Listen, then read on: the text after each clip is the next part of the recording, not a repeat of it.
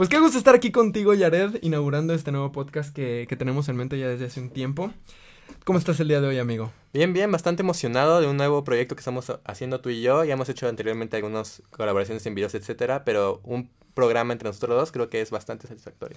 Fíjate que yo me sentí muy muy cómodo cuando hicimos nuestro primer video en YouTube y que la verdad fue bastante bueno y me gusta que ahorita ya yo te presentaré, tendré el honor de presentarte, pero me gusta que eres una persona muy culta y que puedes aportar bastantes cosas a este nuevo concepto. Cuéntanos un poquito, ya, ya que te, te voy a dar la palabra, ¿qué, ¿qué, es este concepto que tenemos en, en este nuevo podcast, Jared? Pues yo creo que el concepto que tenemos aquí en este programa va a ser en que estés en el tráfico, que estés en tu cama o que no tengas nada que hacer, eh, y tener 10-15 minutos libres de tu tiempo, escuchar un rato con nosotros, eh, platicar diferentes temas, desde temas como economía, cultura, temas que se nos vengan a la, mente para que más que nada estemos aquí conviviendo un rato eh, a pasarla bien y pues terminar teniendo un poco de información nueva, ¿por qué no? Fíjate que eso, eso, eso es lo que a mí se me hace interesante de este nuevo podcast que tenemos, que en 14 minutos, no sé cómo te parezca la idea, que podamos hacer o redondear un poco un tema que le pueda servir a la gente que, como tú bien dices, esté un rato parado en el tráfico, que esté a punto de dormir, eso se me hace muy bueno. Pues déjame primero yo me presento porque pues yo soy el que está hablando y yo me llamo Alonso Medina y tengo el gusto de estar haciendo este podcast con uno de mis mejores amigos y compañeros del hospital y de la carrera que es eh, Jared.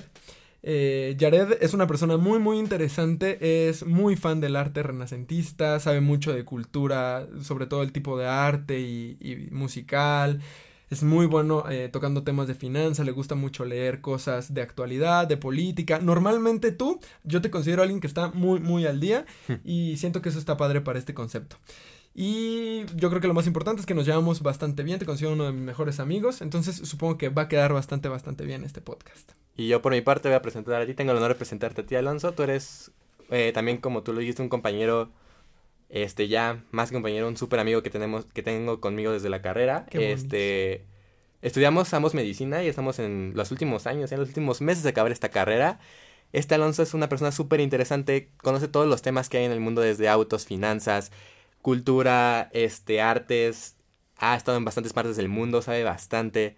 Es una persona súper buena para convivir, súper buena para entablar una amistad con. La verdad, yo creo que nos vamos a ver súper bien en este podcast con esta química que tenemos ambos. Pues muchas gracias de mi parte, pues es un honor estar aquí contigo y yo creo que es momento de ya eh, empezar un poquito con la dinámica que vamos a tener en este podcast. Dale. Fíjate que ahorita estamos viendo tiempos muy complicados, no sé cómo tú lo veas, tiempos en los cuales desde el, el dictador de Norcorea Kim Jong-un está, tiene problemas vasculares, que es como, what the fuck, o sea, esa persona que es casi un dios, tenemos problemas con el, precio del crudo, tenemos problemas con seguramente la tragedia más grande que vamos a vivir en, en, o hemos vivido desde que nacimos, que es lo de la pandemia de, de este virus.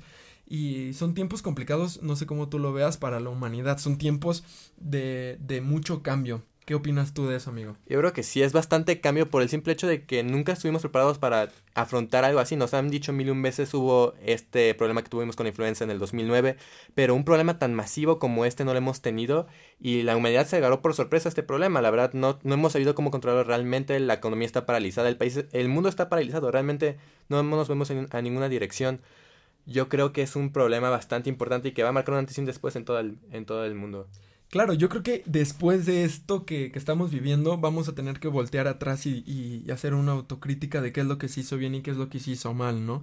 ¿Qué, papel, a mi punto de vista, un papel que, que, debió de jugar más protagonismo era el del dirigente de la OMS, que a mi punto de vista no tomó las acciones más concretas en el momento concreto. Y ahora, ahorita platicaremos de eso, se me parece un muy buen tema, que ayer Donald Trump tuiteó que, que no debe de salir más caro la la, la, vacuna o el mal, el bien que el mal, ¿no?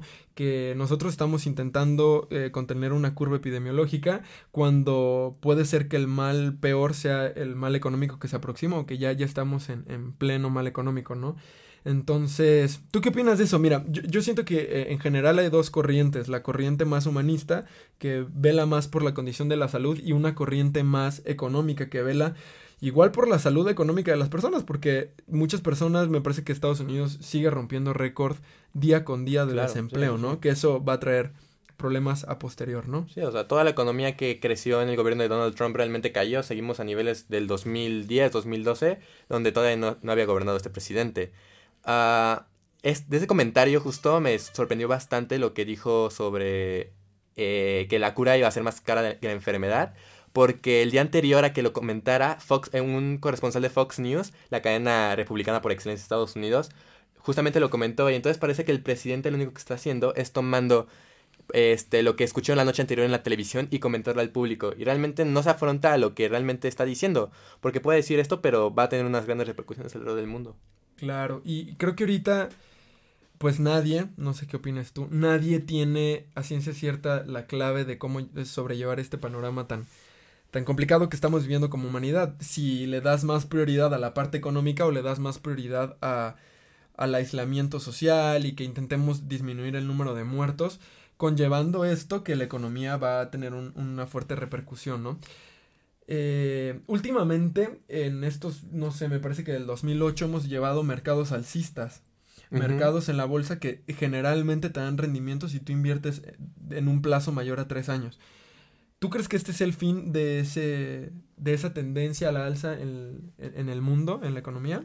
Pues yo creo que este es un parteaguas en la economía americana y finalmente en la economía mundial, porque estamos viendo cosas que nunca se habían visto antes. ¿Quién iba a pensar hace 20 años que un una cotización de la bolsa iba a salir negativa, como la que pasó en el eh, WTI en el, en el West Texas Intermediate? O sea, estamos viendo cosas realmente novedosas, realmente nuevas en este panorama económico mundial y yo creo que desafortunadamente después de esto van a continuar estas políticas como las llaman nuestro querido presidente neoliberales pero espero que haya un cambio realmente más humanizado porque la economía este, que siga aquí con ciclos cada 10 años de crisis económicas que estén ocasionando tanto desempleo y tantas muertes, realmente no es un buen panorama para un futuro.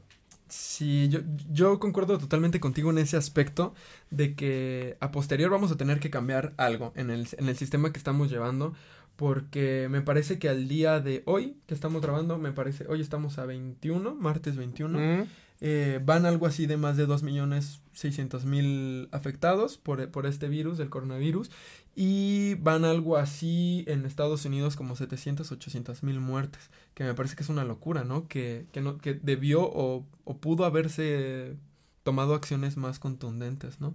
Claro, claro. Y este es, es peor pecar de este de ser un poquito más benevolente con la enfermedad que estar más fuerte con la enfermedad. O sea, es peor, es mejor cerrar las ciudades como lo hicieron en Nueva York que como lo está pensando Donald Trump, cerrar en unos cuantos, eh, abrirla de nuevo en unos cuantos días.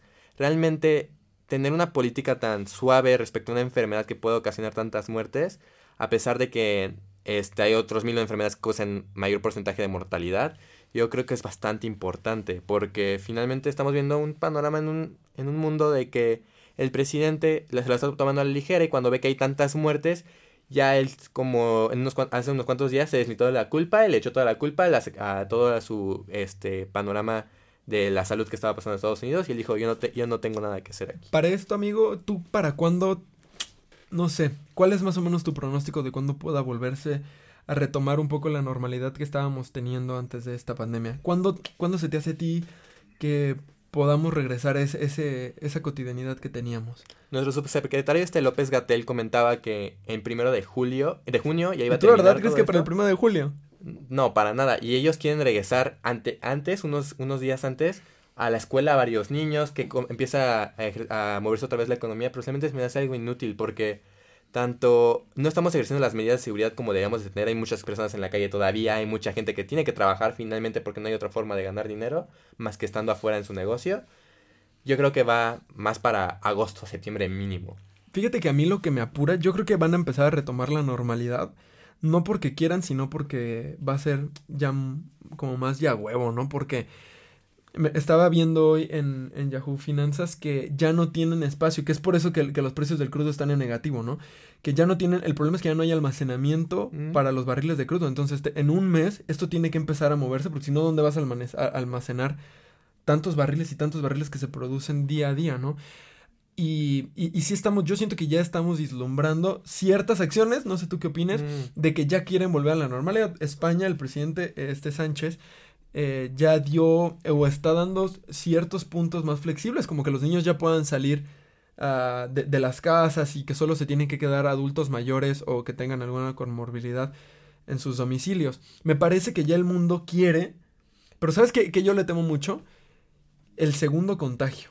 la segunda ola, porque en ese momento ya no vamos a estar hablando de, de un, de un centenar o, o, miles de muertos, ya vamos a estar hablando, me, me parece que yo, yo leí hace unas semanas que la fiebre española, que ha sido de las pandemias o, de las epidemias más grandes que ha tenido la humanidad, en el primer brote mató a una tercera parte nada más, y en el segundo brote fue donde ya mató a, dos terceras partes de, de, lo que en general se dio en todo el episodio de la fiebre española. Sí, por supuesto. O sea, ahorita, estamos, ahorita estamos en fase 3, en una fase de alto contagio, pero estamos muchos en nuestras casas. Ahora imagínate que no estén en las casas y que continuemos con una fase de, alta de alto contagio. Va a haber muchísimos más casos. El sistema de salud ahora sí va a tener lo que eh, temíamos, una sobresaturación del sistema. Realmente nos va a ir bastante mal si empiezan a abrir la ciudad. Y como tú dices, se necesita abrir la ciudad ya por el hecho de que si no hay coches, no se consume gasolina, se, se consume gasolina, no se compra petróleo. Y si no se compra petróleo, no hay dónde, no hay dónde llevarlo. Claro, la verdad es que yo siento que sí es un tema que, que yo no, no, no, me gustaría estar en el lugar de ningún no, alto mandatario ahorita, ¿no? Porque no, estás sí, en sí, el sí. tema de abres, pero tienes que abrir, tienes que volver a instaurar la economía, pero eso significa que puede... Yo, yo siento que donde esto va, va a ir fatal es cuando si este virus llega a mutar. Porque realmente estamos a esperas, o cuando esto tiene pinta de, de, que retome normalidad, es al final de una vacuna, ¿no? Sí. Inglaterra está ahorita ya probando una vacuna con, con un trial con, con humanos. Uh -huh.